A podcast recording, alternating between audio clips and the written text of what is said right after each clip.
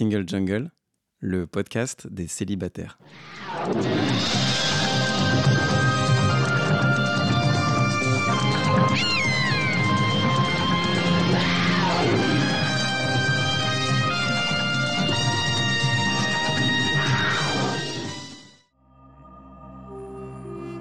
Je suis Louisa Amara et j'ai créé Single Jungle, un podcast dédié aux célibataires. Nous sommes plus de 100 millions dans le monde. En France, l'INSEE estime qu'il y a 41,3% de célibataires, au sens juridique. En effet, les personnes divorcées, dépaxées, séparées, veuves ne sont pas comptées. Nous sommes donc très nombreux et surtout nombreuses. Pourtant, on nous répète que la norme, c'est le couple. Eh bien, ça n'est plus vrai. Dans ce podcast, je reçois des autrices, des auteurs, des expertes du sujet, mais aussi et surtout des célibataires qui nous racontent leur parcours. Ce podcast, c'est le vôtre. Bienvenue Bonjour, bienvenue dans Single Jungle. Aujourd'hui, je reçois, ou plutôt il nous reçoit, euh, Florian. Bonjour. Salut. Tu es l'hôte, je pense qu'on peut dire ça, de Mise à Mal, le podcast. Donc on va en parler. Et avant d'en parler, on va se situer. Est-ce que tu peux commencer, s'il te plaît? Ouais, donc je m'appelle Florian. Je suis un homme euh, qui se sent et qui se considère homme, euh, non racisé. Donc blanc, j'ai 31 ans et j'aimerais le souligner, mais je viens d'une famille d'ouvriers non qualifiés. Voilà, mes parents n'ont pas le bac et pourtant moi j'ai eu un bac plus 5, euh, diplômé d'une grande école, donc je suis une aberration statistique. je le précise parce que c'est aussi important, j'ai appris toute mon enfance à faire partie d'une classe plus ou moins opprimée mais ça m'a permis aussi d'être attentif à certaines luttes que j'ai pu observer autour de moi et, euh, et aussi euh, quand j'ai changé de classe euh, au fur et à mesure de mes études. Quoi. Donc tu es un transfuge de classe, c'est comme ça qu'on dit Exactement, c'est le terme bourdieusien. Parfait, merci pour cette présentation. moi je vais le refaire aussi comme je le fais à chaque épisode. Pour ceux qui arrivent, qui débarquent, donc je suis Louisa Amara, j'ai 41 ans, je suis une femme cis hétéro, racisée, d'origine maghrébine par mes deux parents, kabyle précisément par mon père. 100% couscous donc. Et je suis nullipare, ça je l'ajoute aussi. C'est un terme qui n'est pas joli, mais ça veut dire que je n'ai pas encore d'enfant. C'est déjà pas mal euh, comme information. Donc on va pouvoir débuter. Ta situation aujourd'hui, euh, moi je suis célibataire, toi tu es... Je suis en couple. Très bien. Et ensuite, on va parler de. Fut un temps, tu as été célibataire. Mais oui. Parce que c'est un peu la tagline de Single Jungle. 100% des gens vont passer par le célibat à un moment donné ou un autre. Et donc, euh, à nous d'aider les gens à le vivre le mieux possible. Et on va parler d'abord de mise à mal. Alors, mise à mal, il y a un jeu de mots. Ça s'écrit M-A accent L-E. Ouais. Et c'est un podcast que tu as lancé en 2019 Ouais, alors je l'ai créé en 2018 et puis je l'ai lancé officiellement en 2019 parce que je voulais trois épisodes, enfin faire trois épisodes avant de le lancer pour voir si le concept marchait. Mais ouais, euh, je l'ai lancé en mai 2019, interrompu en janvier 2020 pendant un an pour des raisons de de Discord avec mon associé, de burn-out de mon côté, etc. Et puis je l'ai relancé en janvier 2021 et je compte ne jamais l'arrêter à partir de maintenant. Bah, on te le souhaite. Merci. C'est un podcast qui a trouvé euh, son audience, son public. Ouais. J'avais regardé la dernière fois, on avait regardé un peu tous les deux euh, son classement sur Apple et ça a grimpé bien, donc félicitations. Merci. Et ça, c'est un travail euh, de longue haleine. Est-ce que tu peux nous expliquer d'abord euh, de quoi parle Mise à Mal et ensuite un peu son évolution? Ouais, alors Mise à Mal, avant tout, c'est un apéro entre potes, donc garçons et filles, peu importe, où on parle de sujets liés à la masculinité par contre, et avec un prisme assez particulier qui est surtout les émotions et les sentiments des hommes, le rapport qu'ils entretiennent avec eux-mêmes et avec leur entourage. Euh, et des sujets plus ou moins tabous. Et en fait, chacun va venir avec son expérience de ce sujet-là, donc il n'y a pas de vérité, chacun va partager son sujet. Mon travail, moi, c'est de questionner euh, derrière ces expériences-là, qu'est-ce qu'il y a comme structure euh, plus globale qu'on peut retrouver de quoi naissent les clichés sur la masculinité et peut-être qu'en identifiant, commencer à semer une graine pour les déconstruire. D'ailleurs, je crois que le numéro 0, puisqu'on ne fait pas tous des numéros 0, des fois on fait un numéro 1, on fait une bande-annonce, enfin, il y a eu au, moins ça. Et ce qui était intéressant, c'est que c'était euh, sur le premier baiser. Qui fait quoi? Qu'est-ce que c'est que cette injonction à ce que ce soit forcément le garçon? En tout cas, en France, on salue les personnes francophones qui vivent ailleurs. Racontez-nous comment ça se passe chez vous. Je sais qu'au Québec, ça peut être très différent. Mais en France, bah, on a tendance à penser que l'homme doit faire le premier pas. C'était euh, bah, l'épisode 0 parce qu'on voulait tester et que c'était là, c'était un peu notre laboratoire. Donc euh, je voulais aussi apporter une forme d'humilité à cet épisode-là, qui du reste, euh, moi j'apprécie encore aujourd'hui. C'est vrai qu'on est en France et on avait reçu une femme qui avait vécu dans un pays nordique pour un épisode sur la, séduction. Euh, s'appelle Enjeu de séduction, qui est dans la saison 1. Et elle, elle nous expliquait que euh, dans le pays où elle était, alors je me rappelle plus, donc je précise pas, les hommes ne faisaient pas le premier pas et que elle, de un, ça l'a déstabilisé et de deux, ça l'a frustré, mais ça lui a permis aussi de euh, essayer de compléter peut-être un comportement automatique qu'elle n'avait pas identifié et essayer de le corriger aussi en fonction de ce qu'elle voulait atteindre. Tu vois, si elle avait envie d'embrasser un mec, elle, elle a fini par le faire et ramener ça en France, ça lui a fait beaucoup de bien. Après, le consentement, quoi qu'il arrive, oui. mais c'est vrai que c'est peut-être plus présent encore dans certains pays où euh, vraiment on va respecter au maximum et ne pas imposer. Alors qu'en France, on a encore cette culture de euh, la séduction à la française. Euh, bon, entre parenthèses, c'est la culture du viol, tout ça, donc renseignez-vous quand même. Je pense que se dire que l'homme doit nous embrasser un peu de façon spontanée, sans que forcément on soit tous les deux en phase avec ça, Aujourd'hui, je pense que c'est quelque chose qu'on peut questionner. Donc pourquoi pas une suite à cet épisode? Enfin, il y a plein de choses à dire. Ouais, ouais. Bah, du, reste, j'en profite pour te donner une petite exclue. J'apporte le concept du remise à mal là, où je vais refaire des épisodes de la saison 1 pour en reparler avec d'autres gens et aussi avec moi. En trois ans, mon regard a énormément changé. Donc je te rejoins. On va, on va en reparler parce que les choses bougent et je pense que c'est important de réactualiser les débats. Bah, tu fais bien. C'est une très bonne initiative en tout cas. Et puis on est content d'avoir euh, ce petit, euh, cette petite exclue en, en amont. Euh, il y a un autre épisode. alors c'est ce que font souvent les auditeurs qui débarquent sur un podcast, ils vont aller écouter la bande-annonce, découvrir le premier épisode ou numéro 0, en tout cas les premiers, et puis ils vont parfois remonter et écouter le dernier. Après, ils, croisent, et c'est aussi euh, ce que j'ai fait, même si euh, j'avais découvert avant. Et surtout, il y a la science des titres. Donc, mettre poil dans un titre, c'était super intelligent de faire ça. Donc, bravo. Merci. Et donc, le rapport des hommes au poil, leur propre poil, mais aussi euh, les poils des femmes. Là, on est dans un schéma hétéro, hein, mais ça pourrait être le cas aussi dans un autre schéma. Et donc là, il y a toi qui t'exprime, euh, il y a une jeune femme et euh, un autre garçon, Armen, je crois. Armen, ouais. Et donc chacun, vous avez votre euh, vécu là-dessus. Et ce que j'ai trouvé super courageux de ta part, c'est d'expliquer ton évolution par rapport à ça, parce que tu n'as pas toujours été déconstruit sur le sujet. Et donc, il y a, y a, des moments où tu te dis, mais, mais non, c'est pas possible de penser. Des... Bah, si. donc, c'est oui, courageux et honnête et transparent de ta part de dire bah voilà, moi j'ai été ce mec qui a pu être dégoûté par les poils. Ah, c'est important aussi de mesurer la distance, euh, tu vois, et de, et de se rappeler. Et moi j'ai aussi cette euh, envie de parler à des hommes euh, pour qui les poils, enfin, ça les dégoûte encore, euh, ou des femmes aussi, hein. et de dire je comprends en fait. C'est pas juste non, t'as pas compris, euh, t'es pas assez avancé dans ta réflexion, c'est dire bah, j'ai été pareil. Et peut-être en déconstruisant mon parcours, ou en tout cas en, en, identifiant des étapes de comment faire, ça peut donner des pistes. Donc ouais, j'essaye de, j'essaye d'être le plus honnête possible quand je m'en rends compte. Il y a plein de choses dont je me rends pas compte. Et du reste, il y a aussi des choses aujourd'hui où je sens bien que je vois même pas ce, ce sur quoi je ne suis pas déconstruit et qui nécessiteront du coup des remises à mal dans, deux ans ou trois ans. C'est en tout cas le cheminement du podcast. Bah, il y a beaucoup de choses à, dire, à déconstruire. Euh, moi, j'ai pris un peu de recul aussi de ce côté-là parce que j'étais très très militante et je le suis toujours. Mais avant, sur euh, mon profil euh, sur les applications de rencontres, que ce soit sur Tinder ou, autre, je voulais marquer mon militantisme par rapport donc à la pilosité. Et en l'occurrence, bah, vous saurez tout, chers auditeurs et auditrices, moi, j'assume le fait d'avoir un pubis à l'état naturel, donc non épilé. Et je me sens très bien comme ça et très jolie comme ça. Et je le mettais en fait dans ma bio. Je mettais, bah, en fait, si vous avez un problème avec le fait que je sois ronde, bon bah au revoir, euh, ne venez pas m'adresser la parole. De même, si tu as un problème avec euh, le pubis d'une femme euh, adulte à l'état naturel, eh bien ne viens pas me parler. Et pourquoi j'en étais arrivée là? C'est parce que j'étais tombée sur des types avant même qu'on se retrouve à l'horizontale, hein, qui m'avaient évoqué ce sujet-là. Alors je sais pas pourquoi, les gens se sentent à l'aise pour me parler de ça dès le premier rendez-vous. Et donc on m'avait dit mais ah ouais non cette nouvelle mode euh, c'est pas nouveau hein. non mais en fait moi j'accroche pas du tout euh, c'est pas ton cas au moins. Alors euh, ben si ben en fait il y aura pas de deuxième rendez-vous alors. Eh ben salut. Donc moi j'ai voulu gagner du temps. Je le mettais. Et en fait en en reparlant avec des hommes des femmes des personnes qui n'étaient pas forcément des, des proches ils m'ont dit mais on tombe sur ce profil. On peut y trouver quelque chose de militant mais on peut y trouver aussi quelque chose d'un peu agressif alors qu'en fait la personne n'a pas encore eu le temps de te découvrir. Et donc en fait tu leur fais payer ce que les autres ont pu faire avec toi avant. Donc voilà si mes erreurs peuvent vous aider euh, vous qui nous écoutez euh, c'est le genre de débat peut-être à avoir après quitte à discuter peut-être assez longuement du féminisme. C'est peut-être un sujet qui peut intéresser et puis euh, mais pas le mettre dans un profil parce que euh, ou alors vous mettez féministe ça peut faire le tri aussi. Ça peut et après ça tu viens de le dire ça dépend de la démarche. Euh, moi j'avoue que j'ai une démarche plus porté sur l'aïkido, où je vais d'abord prendre le mouvement de la personne et si j'ai envie de l'emmener ailleurs, alors euh, tout n'est pas non plus, enfin, je n'essaie pas de convaincre tout le monde ni de faire du prosélytisme, mais c'est vrai que je vais jamais rentrer en opposition d'abord. Je trouve que en fait, ça, ça met la, personne en face et moi-même en état de je, vais camper sur ma position parce que tu te sens en danger. quoi. Donc c'est plutôt le truc de l'aïkido.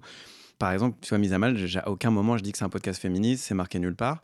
Ça peut m'être reproché, je l'entendrai mais c'est parce que j'essaye de, de, capter des hommes qui n'entendent pas ce mot-là ou qui ne veulent pas l'entendre et de les amener sur un autre moyen. Donc c'est aussi pour ça que c'est un apéro, c'est aussi pour ça que ça se fait avec des rires, etc. Et on en reparlera, enfin dans une ambiance euh, plutôt humoristique, plutôt détendue.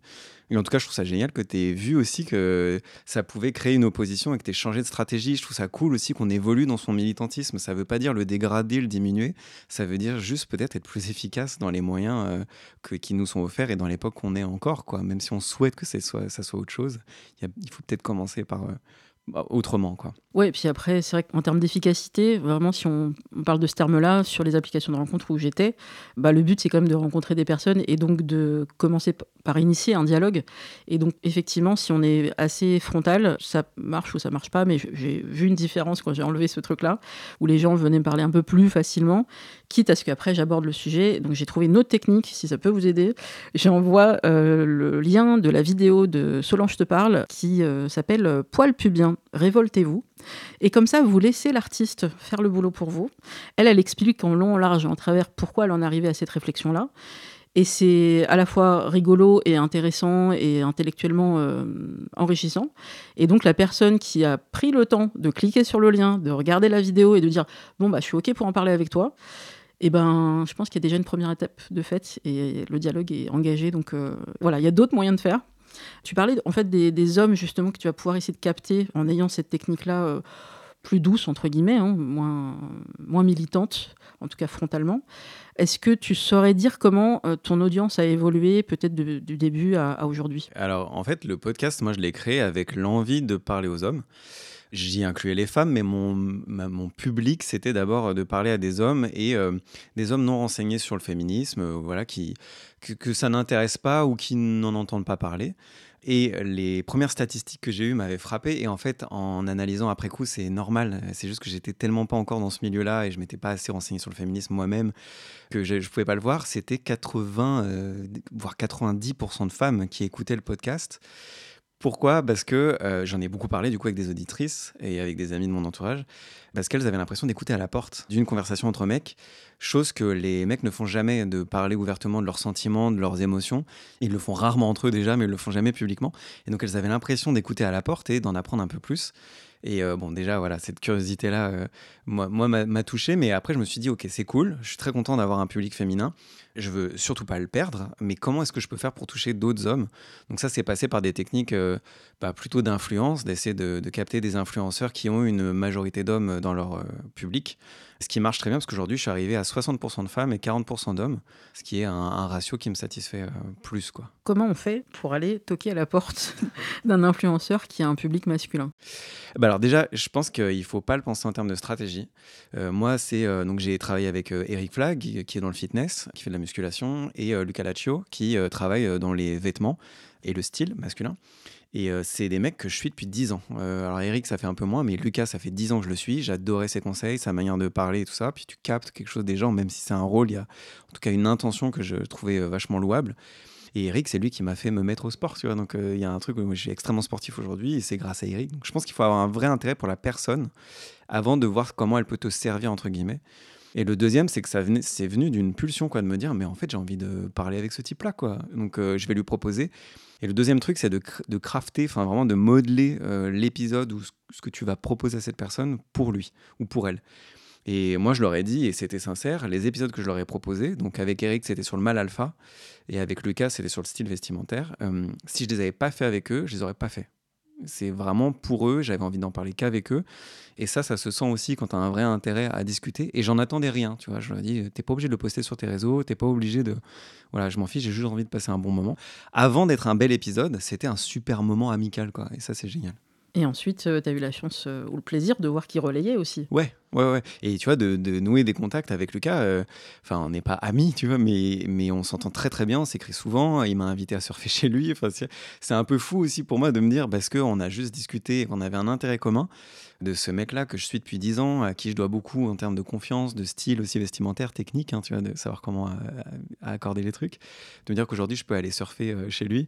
Et je l'ai réinvité pour un épisode et il a accepté avec plaisir. Donc, on va faire un épisode sur les complexes, là, qui sortira vers décembre-janvier.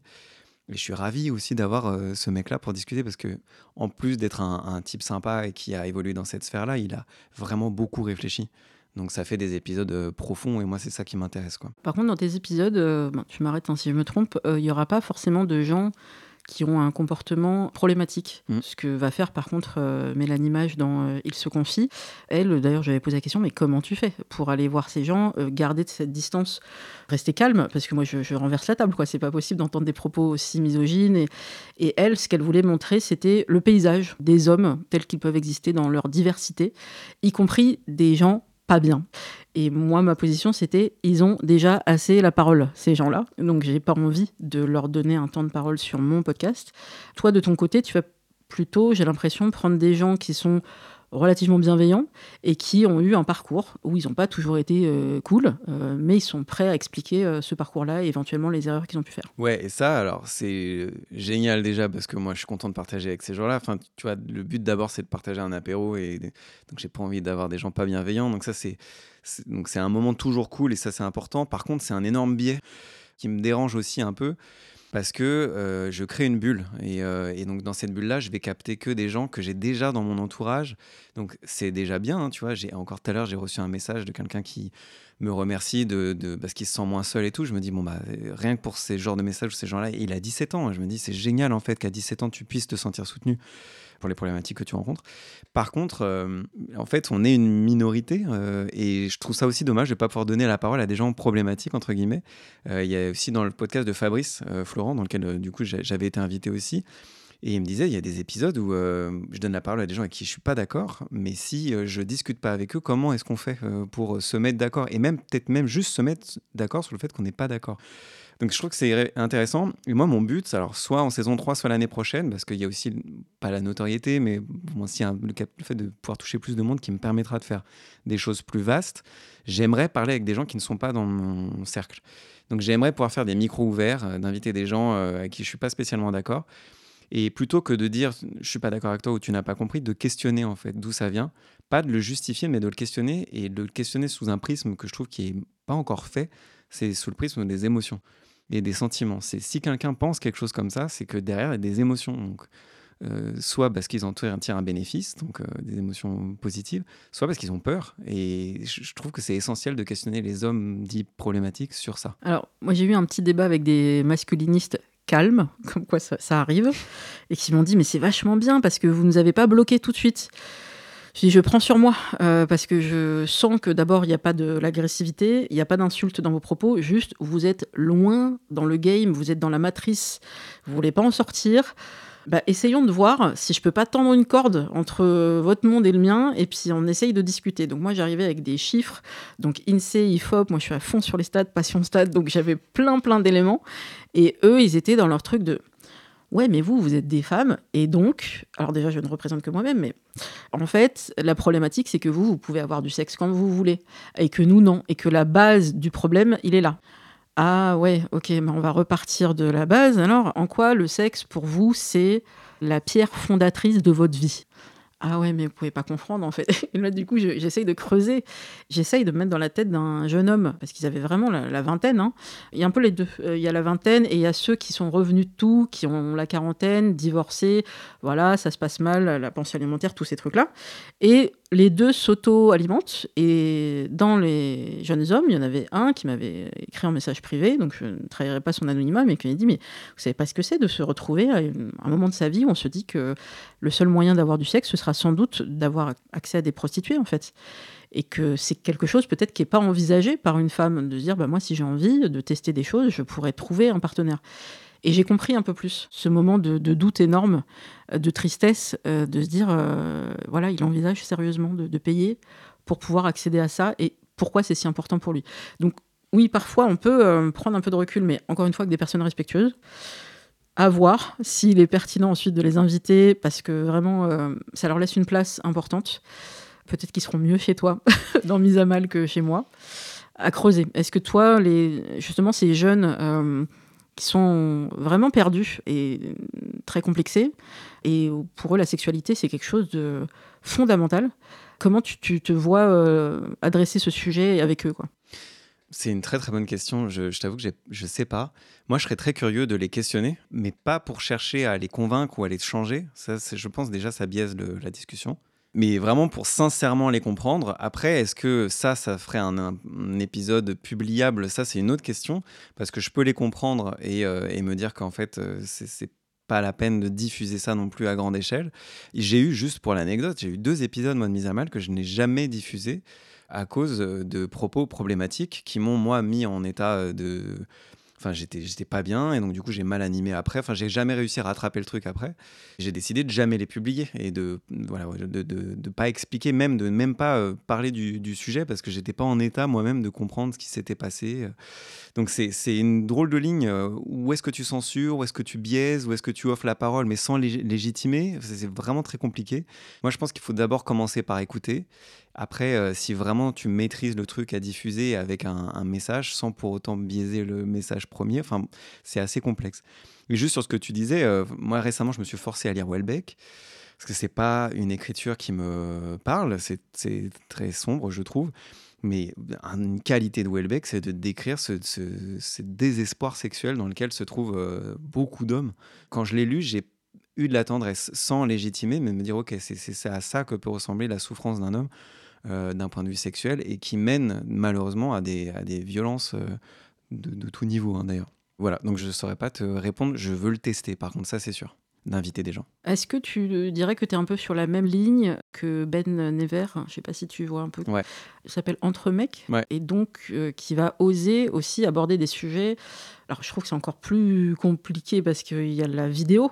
Donc, chapeau aux gens qui se mettent avec leur tête et, enfin, donc pas d'anonymat pour parler notamment de qu'est-ce que ça fait d'avoir un sexe masculin et comment ça marche. Et c'est trop petit, c'est trop gros, c'est, enfin, des fois ça marche pas. Donc, il y a eu aussi un, euh, ou plusieurs épisodes aussi sur euh, ce qu'on peut appeler les et cette angoisse. Et c'est vrai que ça, c'est une pression peut-être dont on parle pas assez, donc c'est super salutaire que tu le fasses, que Ben le fasse et que d'autres aussi le, fassent. C'est toujours bien que les concernés le fassent. Et je pense pas que ce serait pareil si euh, c'était une femme qui tendait le micro. Il y aurait peut-être ce côté euh, journalistique. Alors que là, vous êtes entre mecs et justement, vous pouvez euh, dire bah voilà, moi aussi, ça m'est arrivé de bah, d'avoir des doutes et c'est ok. Il y, a ce truc juste, c'est vrai que tu l'as, tu l'as dit déjà tout à l'heure, euh, le fait d'être une femme qui questionne des hommes, ça fait tout de suite dans la tête de beaucoup d'hommes un côté inquisiteur. Ça leur fait sûrement peur ou ça évoque des choses. Donc euh, moi je trouve que c'est important que les hommes parlent aux hommes aussi. C'est aussi important que les femmes parlent aux hommes. Hein, euh, et en fait on peut le faire dans tous les sens. Mais c'était pas vu encore dans le paysage médiatique, enfin à petite échelle, hein, parce qu'un podcast reste très intimiste, que les hommes parlent aux hommes de choses taboues ou problématiques ou est vraiment à cœur ouvert. Et pour la petite histoire, ben et moi, on s'est lancé en même temps, sauf que lui, il avait beaucoup de contacts et, euh, un talent aussi, euh, voilà, et une expertise qui a fait qu'il a été sur YouTube et très visible. Et c'est génial, on n'est pas de trop, tu vois, à, deux et même à plus de parler de ces sujets-là. Mais c'est vrai que lui, il ose le faire devant la caméra, euh, quelque chose que j'aimerais faire un jour, mais pour l'instant, je ne suis pas prêt. Je me pose la question de ces invités, de quel biais ça crée aussi. Le podcast, moi, ce qui est génial, c'est que je garantis l'anonymat total à mes invités. Moi, j'ai encore réussi à le préserver et j'espère pour quelques temps parce que ça me permet de dire des choses euh, problématiques. Et tu vois, un truc euh, tout bête, mais j'aimerais faire un épisode sur le consentement mhm. et j'aimerais parler moi-même de, de, certains abus de consentement que j'ai pu commettre. C'est très difficile de faire ça face cam et pourtant je pense que c'est important qu'on en parle. Et je tenais à dire aussi que l'histoire du consentement, c'est des... de tous les côtés. Je pense euh, aux hommes qui m'ont écrit. Je suis un peu comme toi quand je reçois des messages, ça me touche toujours beaucoup. On sent qu'on aide à notre petite échelle. Bah voilà, on n'est pas rémunéré pour ce qu'on fait. En tout cas, moi, à titre perso, je suis pas rémunéré et du coup bah c'est euh, c'est mon argent moi. C'est ça. C'est euh, vraiment j'ai ça me fait vraiment toujours très plaisir. Et donc j'ai eu des hommes qui m'ont expliqué que c'est arrivé que des partenaires euh, parfois des personnes dans une relation vraiment longue soient très insistantes pour une relation sexuelle et qu'ils n'avaient pas envie. Je dis tu sais comment ça s'appelle ça? Tu voulais pas. Tu as dit non plusieurs fois et elle a fait quand même tu sais comment ça s'appelle. Et ils mettaient pas les mots dessus. Et voilà, peut-être que le terme d'agression sexuelle, ils n'arrivent pas à le mettre parce qu'ils ont l'impression qu'en tant que mec, euh, bah, c'est pas exactement ça. Et puis en plus, c'est ma copine. Donc, non, mais euh, enfin, la plupart des agresseurs, en fait, on les connaît. Donc, euh, et je trouve ça bah, très touchant qu'ils se sentent suffisamment en confiance pour m'en parler. Mais aussi, pour eux, c'était une façon de dire, tu sais, quand tu fais des messages sur les réseaux sociaux, c'est très important ce que tu fais de, de ne pas genrer et de dire les personnes qui font ceci, cela, de pas dire juste les mecs, parce qu'il y a aussi des femmes qui sont problématiques, et ce, quelle que soit bien sûr l'orientation sexuelle. Donc, moralité, euh, vous, hommes aussi, ben, vous avez un consentement qu'on doit respecter. Faites-le respecter si vous pouvez. Enfin, vous n'êtes pas des bites sur pattes, quoi. Donc, euh, vous avez le droit de dire non. Euh, y compris quand c'est votre compagne. Et si vous avez besoin d'en parler, bah, je vous mettrai tous les, coordonnées des associations, parce qu'il y a aussi des associations qui font très bien ce travail. Je voulais le répéter, c'est important le consentement. Sur le côté non genré, ce qui est intéressant, c'est que hum, plus les épisodes avancent, plus je reçois des messages euh, de filles ou euh, de mecs. Prenons l'exemple d'une fille qui m'écrit pour me dire Ah, mais j'ai entendu tel garçon dire ça, je pense la même chose et j'en reçois plein et je me dis mais en fait les problématiques sont en fait euh, des fois non genrées où en fait on a les mêmes angoisses, c'est juste qu'on n'a pas osé les partager, les mettre au milieu et de se rendre compte qu'en fait on pouvait bosser dessus ensemble. C'est vraiment cette question d'alliance qui est au centre de mise à mal même si on parle de masculinité, c'est encore une fois un truc quasiment non genré, euh, on peut tous en parler. Et sur le sexe, euh, des hommes qui, qui ne se rendent même pas compte qu'ils ont été abusés, ça a été mon cas c'est parce que je pense qu'en tant qu'homme, alors c'est une partie de l'explication, mais en tant qu'homme, on voit le sexe comme un privilège. Et euh, un autre truc sur Ben euh, qui parle des pannes, j'avais fait un épisode dessus et j'en referai un, mais ce qui m'intéresse encore derrière, c'est que c'est des questions d'émotion. Euh, si on a une panne, c'est qu'il y a une émotion qu'on n'a pas comprise, il y a, un message qu'on s'adresse à soi, mais aussi au rapport à l'autre.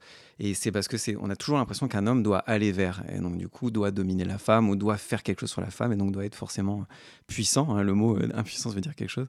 Alors que si tu comprends ce qui vient de t'arriver, enfin moi ça m'est déjà arrivé récemment, de ne pas avoir des réactions et juste de dire à ma partenaire, là je dois pas me sentir à l'aise ou stressé, je sais pas ce qui se passe, mais viens on se pose et le fait de discuter avec elle, de rigoler et tout, bah c'est revenu tout seul et j'ai passé une super nuit et voilà comme quoi il faut juste se détendre avec, euh, avec soi et on peut se détendre avec les autres après. Ouais. Et je renvoie aussi vers euh, l'épisode euh, ben, encore de Il se confie avec Pascal des gentilshommes, qui est peut-être un des rares hommes, euh, il y en a de plus en plus, mais qui avait expliqué en long, en large, en travers comment il avait eu une panne, et que c'était sans doute avec la femme la plus attirante qu'il ait vue de sa vie, et ça lui a mis une pression de ouf et qui s'est dit mais en fait je suis en boucle tout seul dans ma tête.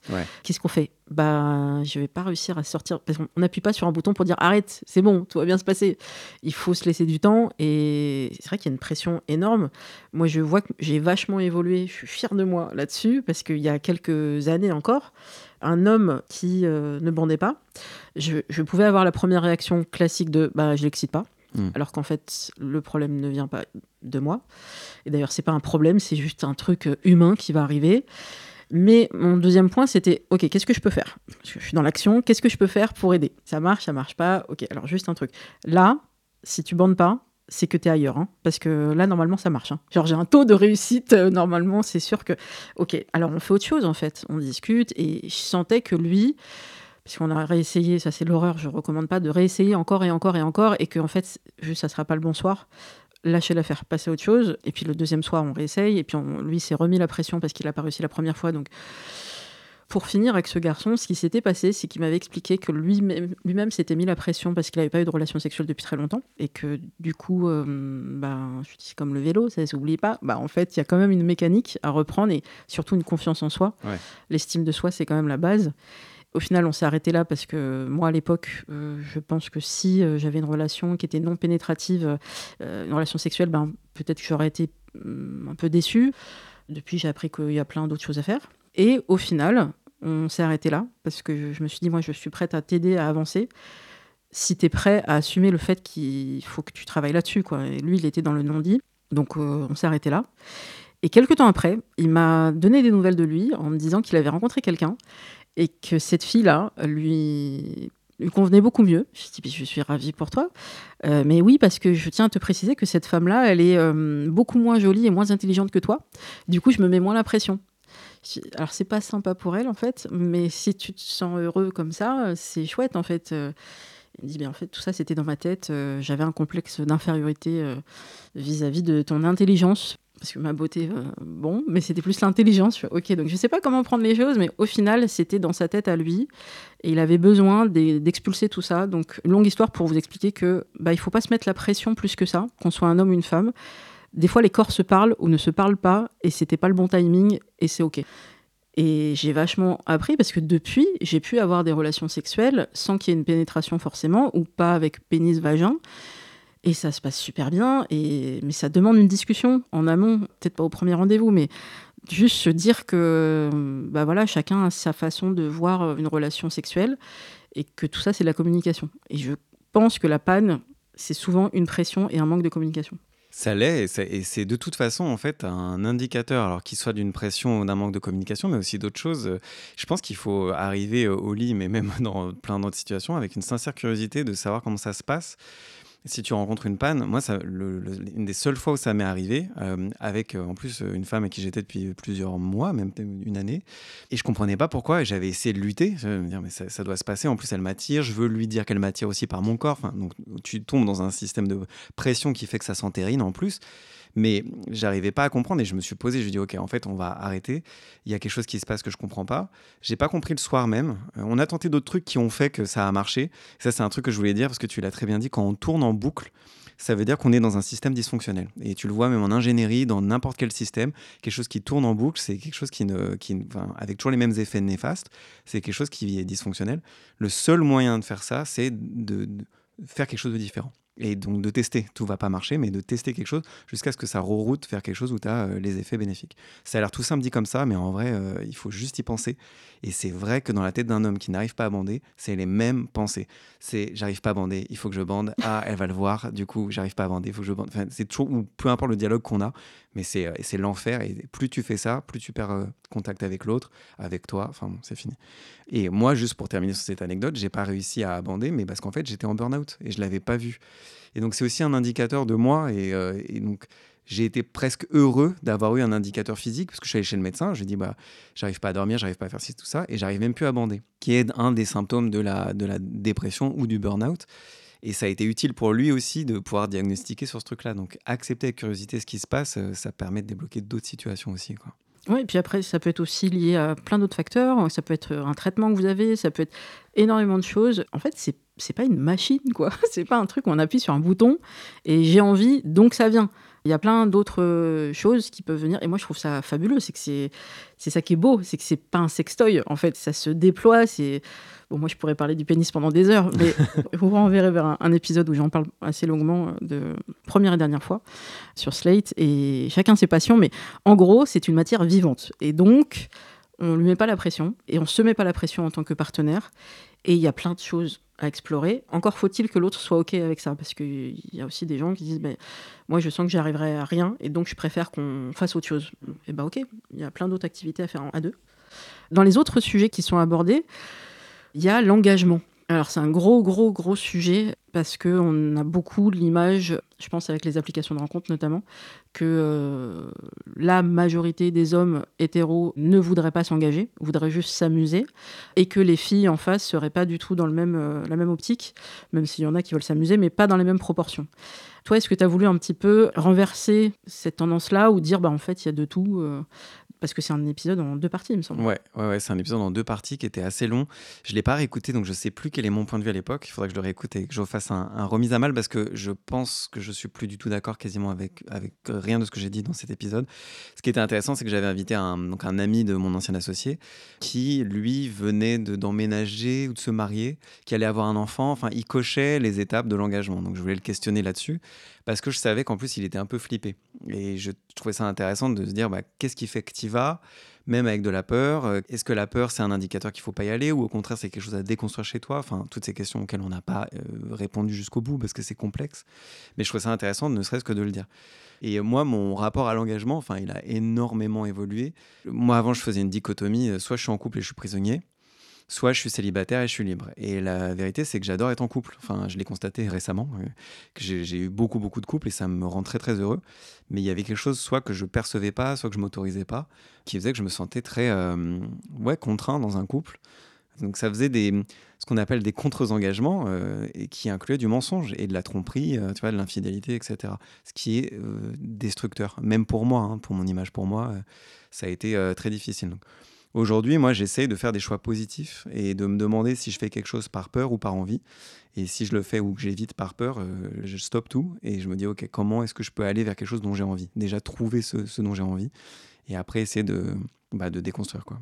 Bah, on va ouvrir la parenthèse, euh, vu que tu as commencé à en parler, de, du célibat que tu as pu connaître aussi. Bah, est-ce que tu as connu les applications de rencontres d'abord, pendant ta période de célibat? Ouais, alors à différentes phases de ma vie, dont une assez obscure, hein, pour être honnête. Euh, vers mes 19-20 ans, euh, ça a été un peu ce que j'ai appelé ma, ma, traversée du désert relationnel. J'ai eu une rupture assez violente avec une fille. Et après, moi, j'ai changé de cercle parce que je suis parti à la fac une première fois. C'était pas du tout l'environnement pour moi. J'arrivais, j'arrivais pas comme s'il y avait un truc à arriver, mais je, je, faisais pas de rencontres, euh, ça marchait pas. Du coup, je me suis inscrit sur une appli. J'ai rencontré des filles, ça a été euh, n'importe quoi. Mais vraiment, ça a été. Et je dis pas que c'est les applis, hein, mais ça a été tellement chelou. J'ai eu des rencontres euh, aberrantes qui me font aujourd'hui des bonnes anecdotes, dont une où une fille m'a proposé d'aller prendre un bain. Donc moi, je me dis, oh, oh, ça se passe bien.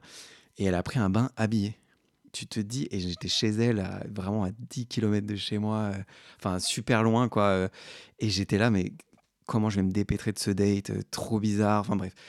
Donc après ça, j'ai arrêté les applis. J'ai une, pas une haine, mais vraiment une réticence contre les applis de rencontre assez violente.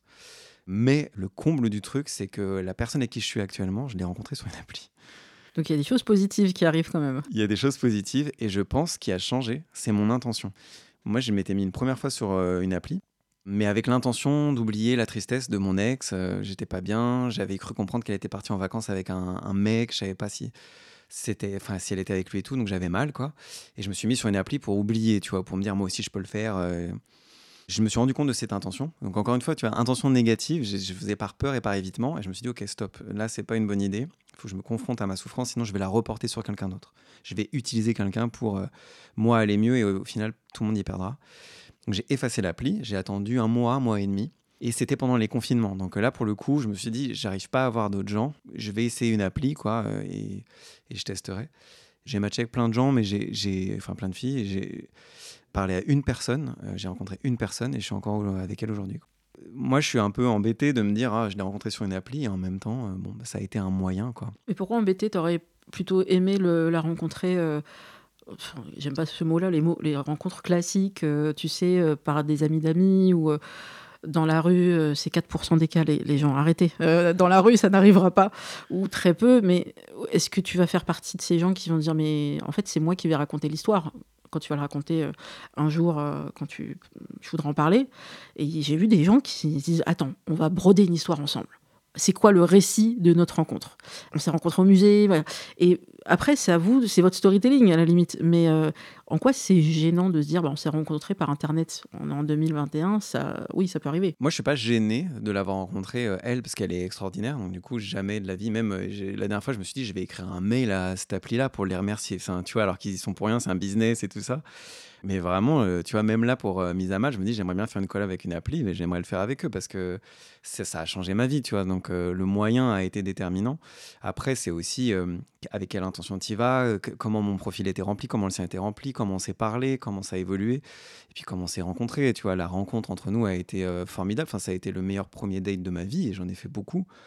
Et aujourd'hui, c'est une relation euh, formidable. Donc euh, voilà, l'appli est qu'un moyen. Par contre, si je suis pas à l'aise, c'est parce que euh, je trouve que les applis, enfin, le business des applis, c'est d'appuyer là où ça fait mal. C'est pas une industrie sympathique. C'est pas une industrie, comment dire, au niveau des, émotions, il y a même un algorithme qui fait que quand tu vas aimer les blondes aux yeux bleus, il va t'en servir le moins possible, il va le comprendre et il va te servir des brunes aux yeux marrons pour que tu restes captif de l'appli et que tu rentres dans une espèce de dépendance de la perle rare. Et ça, c'est un truc que j'ai appris, mais je suis sûr qu'il y a encore des centaines de, de, perversités dans ces applis-là, où c'est comme quand tu achètes des méga boosts, tout à coup, tu es le roi du monde, mais c'est en fait, c'est juste qu'ils ont débloqué ton profil. Euh. Donc, c'est juste des questions de, de shadow ban, ou je sais pas comment on appelle ça. Donc, ce jeu pervers des applis, moi, déjà, me, et opaque, me dérange. Et le deuxième truc que j'ai beaucoup constaté, bon, chez moi à une époque, mais chez des potes, c'est qu'ils vont sur des applis par peur d'engager la conversation dans des, dans des bars ou par peur de sortir ou par peur de aussi faire le travail d'être seul et de réactualiser qui ils sont seuls avant d'aller offrir qui ils sont à quelqu'un d'autre parce que je considère que c'est ça la relation. Et le fait de se précipiter sur une appli alors que tu pas, as l'impression que c'est facile parce que tu swipes et tu rencontres, je trouve que ça coupe d'un travail et même d'une philosophie de vie qui est genre sois d'abord bien avec toi-même et t'iras vers les autres après quoi.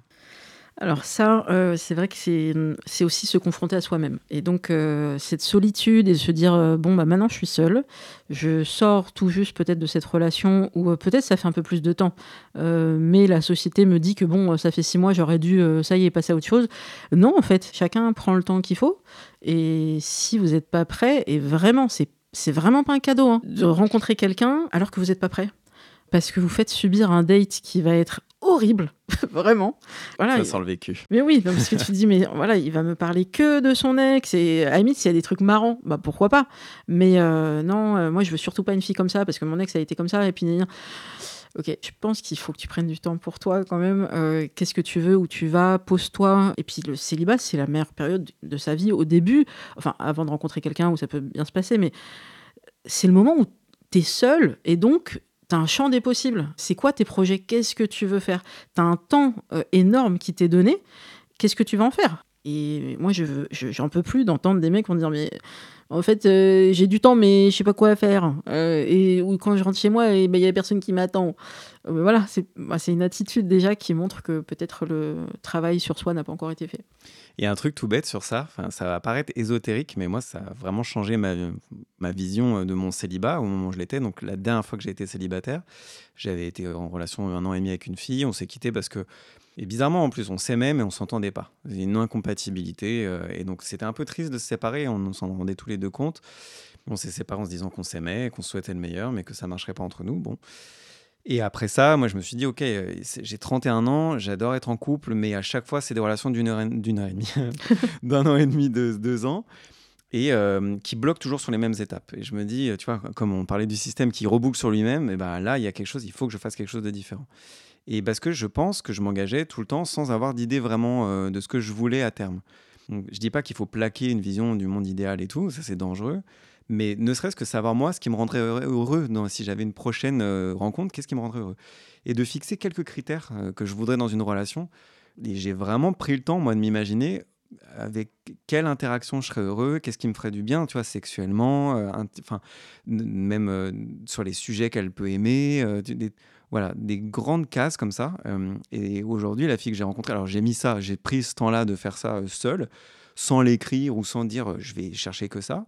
Je l'ai posé, je l'ai laissé intégrer hein, tu inconsciemment, j'en ai plus rien fait. Mais je suis sûr que si je reprenais ce que j'avais pu réfléchir, euh, si je l'avais écrit à l'époque, et euh, la fille avec qui je suis aujourd'hui, elle cocherait toutes les cases. Donc c'est aussi prendre un temps de savoir où est ton bonheur et arrêter de, de chercher quelqu'un qui va te sauver de toi-même. Quoi. Ah oui, ça, ça marche pas. On vous renvoie encore vers l'épisode du cœur sur la table qui s'appelle L'ingénieur et l'infirmière. Ça peut marcher avec infirmier aussi. Hein. Donc, euh, des gens qui veulent sauver les gens d'eux-mêmes, ça marche pas. Donc, à creuser parce que souvent, c'est un manque ou peut-être un truc lié à l'éducation. Je voulais aussi parler de hum, ce reportage qui est passé dans Envoyé spécial, je vous mettrai le lien, où j'ai eu beaucoup, beaucoup de peine euh, pour Serge, Serge si tu nous entends, qui arrive avec son projet de vie tout prêt et qui s'inscrit dans une agence matrimoniale à l'ancienne. Serge a 67 ans, il habite Toulouse, il est d'origine alsacienne et il veut rencontrer une Alsacienne qui vit en Alsace et qui serait d'accord pour venir vivre à Toulouse en lâchant absolument tout, son boulot, sa famille, ses amis. Moi, ce qui m'a vraiment peiné pour euh, cet homme-là, euh, d'abord, il avait une émotion quand il voyait qu'à chaque fois ça marchait pas. C'est qu'il lui, il a un vrai projet, il a, a vraiment envie de euh, rencontrer quelqu'un et que cette agence lui pompe son fric, on va être clair, sans lui dire mais en fait vous arrivez avec un projet qui est déjà tellement construit, bah c'est pas l'amour est dans le pré en fait. Peut-être, peut-être serait-il intéressant de rencontrer des gens dans votre région déjà, parce que proposer un projet de vie où il faut se barrer à 800 km après le confinement, après tout ce qu'on a vécu, on n'a pas forcément envie d'être aussi loin de nos, proches. Au contraire, et on n'a pas envie de tout quitter pour quelqu'un qu'on connaît même pas. Qu'est-ce qui vous intéresse dans le fait d'avoir quelqu'un qui est de la même origine locale, l'Alsace? C'est très beau l'Alsace, c'est pas le sujet, mais se dire mais pourquoi être bloqué? Pourquoi se fermer à tout le champ des possibles? Non, je veux une Alsacienne. Eh ben, euh, peut-être qu'il y a un, un groupe d'Alsaciens euh, installés à Toulouse, comme il y a des Auvergnats installés à Paris, comme il y a des Bretons installés partout. Euh, le lobby breton, coucou breton.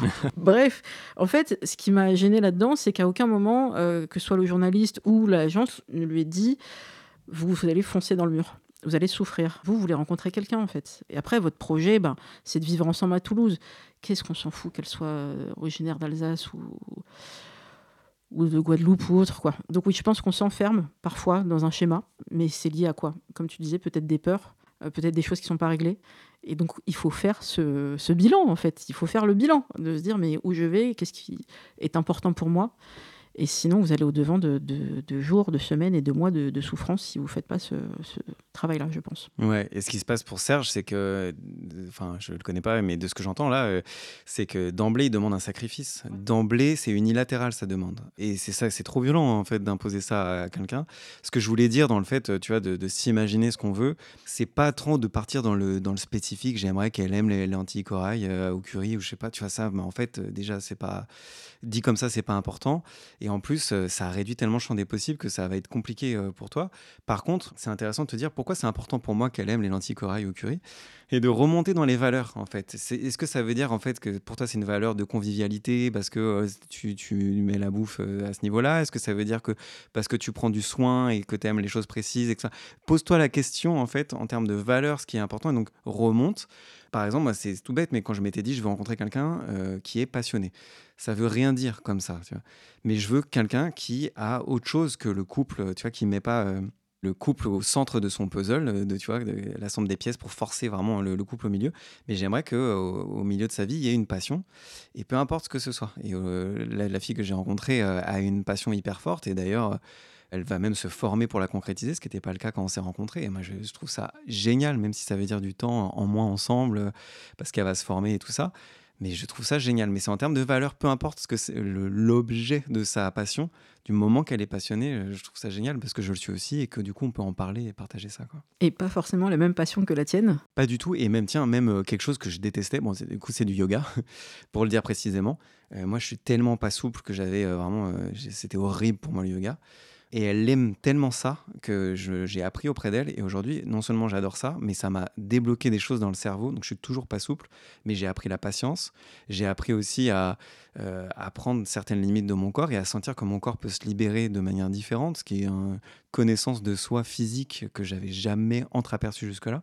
Et ça, c'est génial, tu vois. Donc en partant d'une valeur, j'arrive à, à une pratique que j'aurais jamais envisagée avant.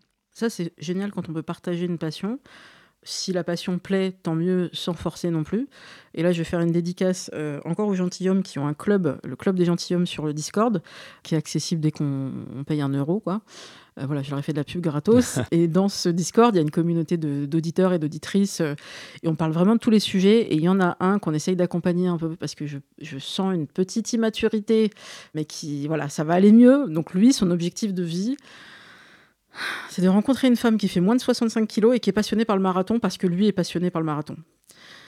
Alors, il euh, y en a, il y en a, il y en a, il y en a, y en a forcément. Mais est-ce que c'est le bon angle euh, pour rencontrer quelqu'un? Ensuite, euh, la faire monter sur la balance pour voir si elle fait moins de 65 kilos je suis pas sûre que le projet soit si intéressant que ça. Après, je dis pas qu'il est forcément grossophobe. Je dis qu'il s'est mis en tête un espèce de portrait robot et je vois beaucoup ça, y compris chez des femmes. Alors, ça s'appelle plus le prince charmant, elles appellent ça autrement, mais il faut qu'il soit brun, il faut qu'il soit grand. Arrêtez avec les grands. Arrêtez, arrêtez avec ça. Arrêtez.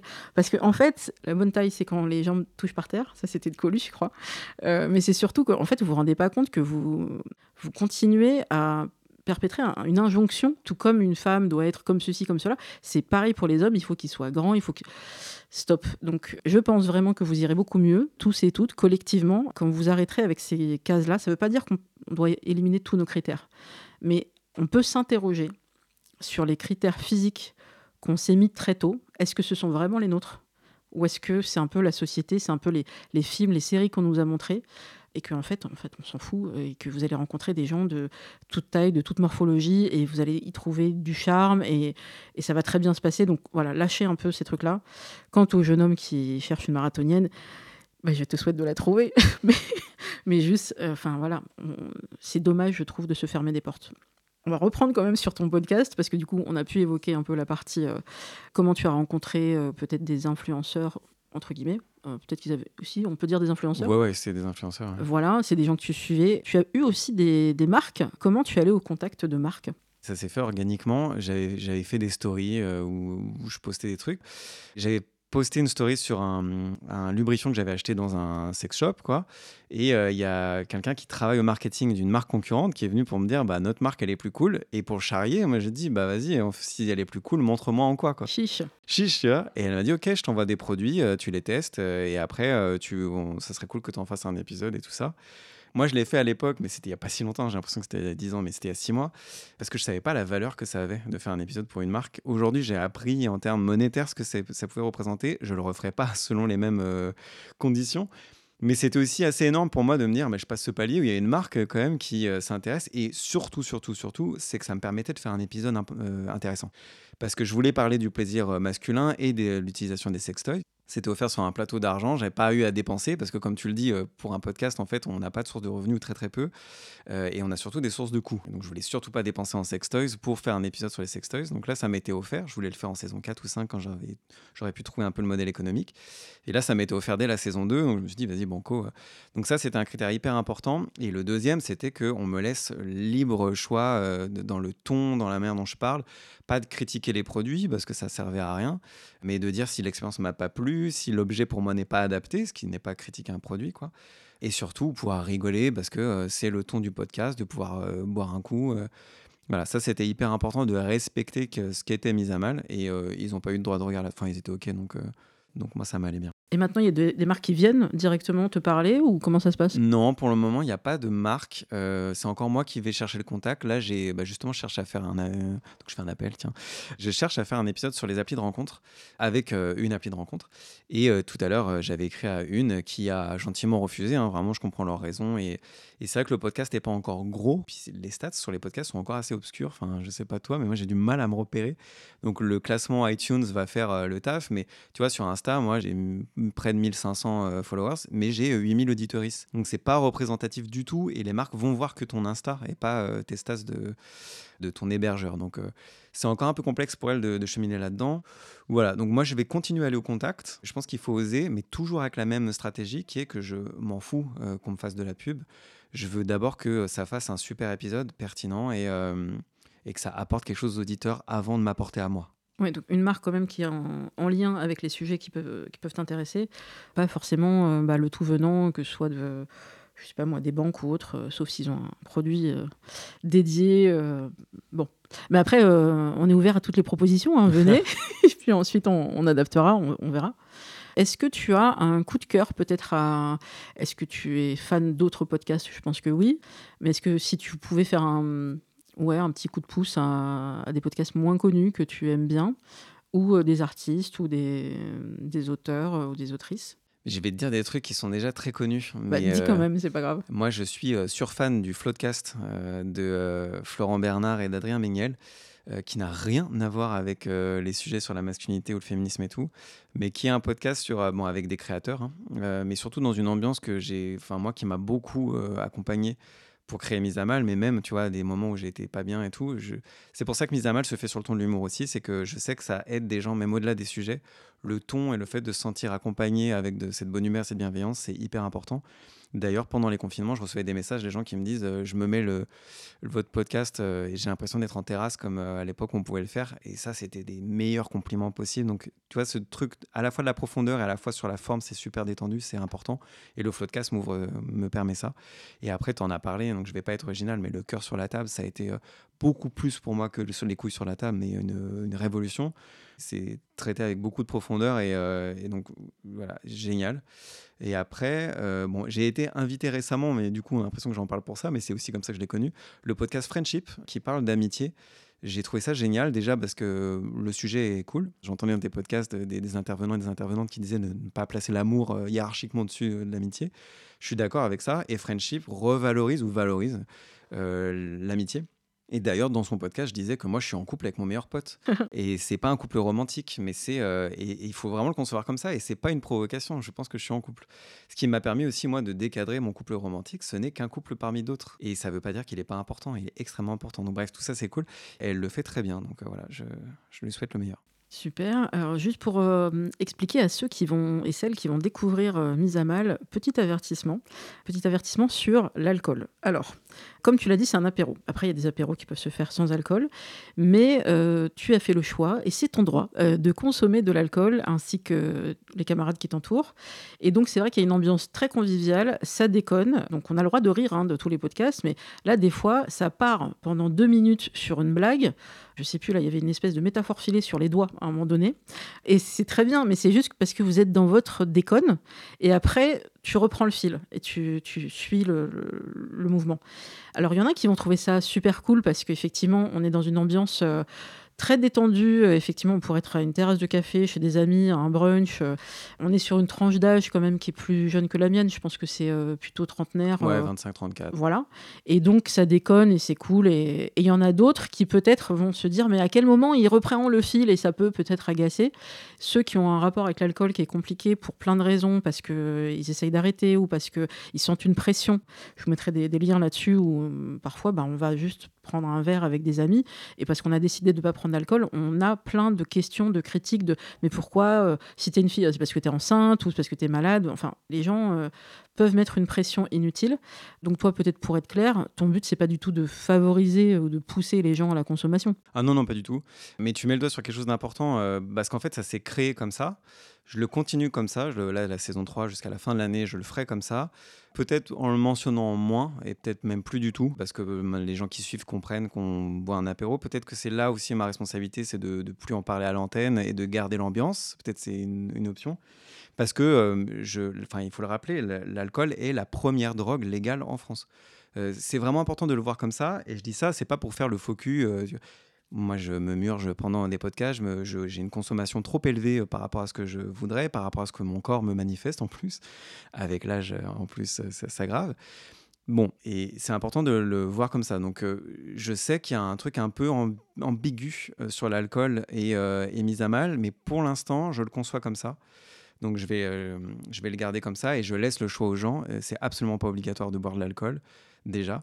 Et pendant le podcast, absolument pas. Euh, il y a des, épisodes où des gens ne boivent pas d'alcool et c'est complètement OK. Il y a aussi des épisodes où moi, je n'ai pas bu parce que je ne me sentais pas. Et voilà. Donc, euh, c'est important de laisser le choix. Mais c'est vrai que c'est un, truc euh, constitutif du podcast. Et sur les blagues et la déconne, ça fait partie aussi du podcast et je le garderai. Encore une fois, c'est humour parce que moi, je pense qu'il y a c'est ma conception. Mais pour parler d'un sujet euh, lourd ou important ou sérieux, il faut savoir euh, offrir une force équilibrée dans l'autre sens. Et c'est comme ça qu'on apprend. Et tu regardes dans n'importe quel apprentissage, tu as des phases de convergence et de divergence. Et donc la convergence, ça va être le sujet et on parle sérieusement. Et il y a une règle tu vois, qui n'est de jamais couper la parole, qui est d'entendre tout. Et, et l'autre qui est, bah, si on veut rigoler, on rigole. Et il y a des épisodes où on rigole pas du tout, mais qui sont des phases de divergence qui font du bien. Et d'ailleurs, des auditeurs me disent, c'est dans ces phases-là que moi, mon esprit s'égare un peu parce que vous êtes dans votre délire, je vous laisse, et mon esprit s'égare un peu pour intégrer ce que vous venez de dire et ce que j'en pense et tout ça. Donc, euh.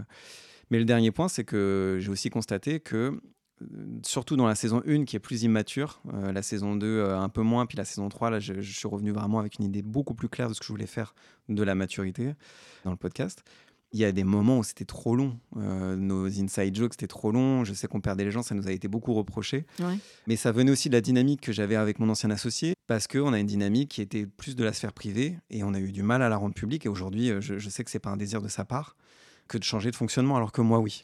Donc voilà, ça a évolué. C'est pour ça que maintenant, j'ai mis un bêtisier à la fin, pour pas être frustré. Ah, c'est pas mal ça. Les extraits euh, les plus drôles, je les garde pour la fin. Les petits moments qui sont pertinents pour un peu relâcher la pression, je les mets au milieu. Mais j'essaie de raccourcir. Merci pour ces précisions. Effectivement, au moins, vous saurez que l'ambiance est détendue. Moi, ça m'a fait penser un peu au départ à hum, alors c'est quelque chose que tu peut-être pas forcément connu, mais la télé des années 80 avec euh, Thierry Ardisson qui avait toujours un verre d'alcool quelque part euh, euh, pour justement détendre et parce que c'était l'univers de la nuit et que les gens étaient tous un peu comme ça. Et donc ça permet effectivement de détendre l'atmosphère. Sinon, on sait que pour certains sujets, ça va être compliqué. Je vous renvoie vers un épisode des Pieds sur Terre où un homme a beaucoup de difficultés et encore, hein, c'est du montage. Hein. Les Pieds sur Terre, c'est France Culture. On est sur un haut niveau de montage. Il a du mal à expliquer qu'il a trompé sa femme.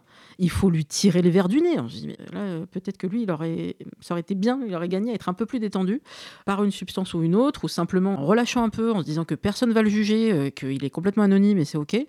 Donc je pense que si tu arrives à mettre euh, les gens dans de bonnes conditions et choisissent leurs armes, entre guillemets, pour euh, se faire, c'est l'idéal pour qu'on ait cette parole qui est quand même précieuse d'hommes qui vont dire sincèrement ce qu'ils ressentent, par où ils sont passés, tout ce cheminement, ces erreurs éventuelles, ils en feront encore, mais c'est rare. Et croyez-moi, j'essaye, moi, je pose beaucoup de questions parfois, y compris à, des dates. C'est très difficile de faire parler un homme qui n'a pas envie de parler. Donc, euh, toi, au moins, tu les accueilles dans la bienveillance et euh, ils peuvent s'exprimer. Euh, et, je trouve que c'est tout l'intérêt de Mise à Mal, c'est justement d'avoir tous ces sujets qui sont intimes, qui sont parfois difficiles, mais dans une certaine bonne humeur. Ouais, tout à fait. Merci beaucoup, Flo. Bah, merci à toi. On se retrouve pour un prochain épisode très bientôt. Vous pouvez bien sûr retrouver Mise à Mal et Single Jungle sur les réseaux sociaux. Alors, je vais te laisser dire euh, où est-ce qu'on trouve euh, Mise à Mal sur. Comment tu l'épelles en fait euh, sur Instagram? Ouais, alors c'est Mise à Mal Podcast, mais mal, M-A-L-E, comme un mal. Mise à Mal Podcast sur Instagram. Euh, vous tapez aussi Mise à Mal Podcast dans Google, vous tomberez sur ma page Acast. Vous pouvez suivre sur Spotify, Deezer, Apple, toutes les applis. Il y a aussi une newsletter, je voulais le dire, parce que voilà, sur ma page euh, Acast, vous descendez tout en bas, il y a un onglet newsletter. C'est un nouveau canal que je teste et qui me permet d'explorer le malaise chez les hommes. Donc la newsletter s'appelle Mal à l'aise, parce que quand on tient un bon jeu de mots, autant aller jusqu'au bout. Parce que pour moi, donc c'est toujours sur le prisme des émotions, mais une en particulier qui est le malaise, et qui est en fait une combinaison de plein d'émotions. Je pense que c'est en explorant euh, ça qu'on pourra aller plus vite dans la déconstruction. Une fois par mois, je propose des sujets. Le prochain sera sur le caca, parce que c'est voilà, on se déconstruit sur des trucs parfois un peu euh, anodins. La, celle d'avant était sur euh, la danse, là sur les, les déjections, et en fait, je pense que c'est en rentrant un peu dans la trivialité et l'exploration du malaise qu'on pourra réussir un peu à se détendre et à se déconstruire. Eh ben, on a hâte de lire ça. et pour Single Jungle, comme d'habitude, donc sur Instagram, Single Jungle Podcast tout attaché, et sur Twitter, Single-18 Jungle. Merci et à très bientôt. Merci.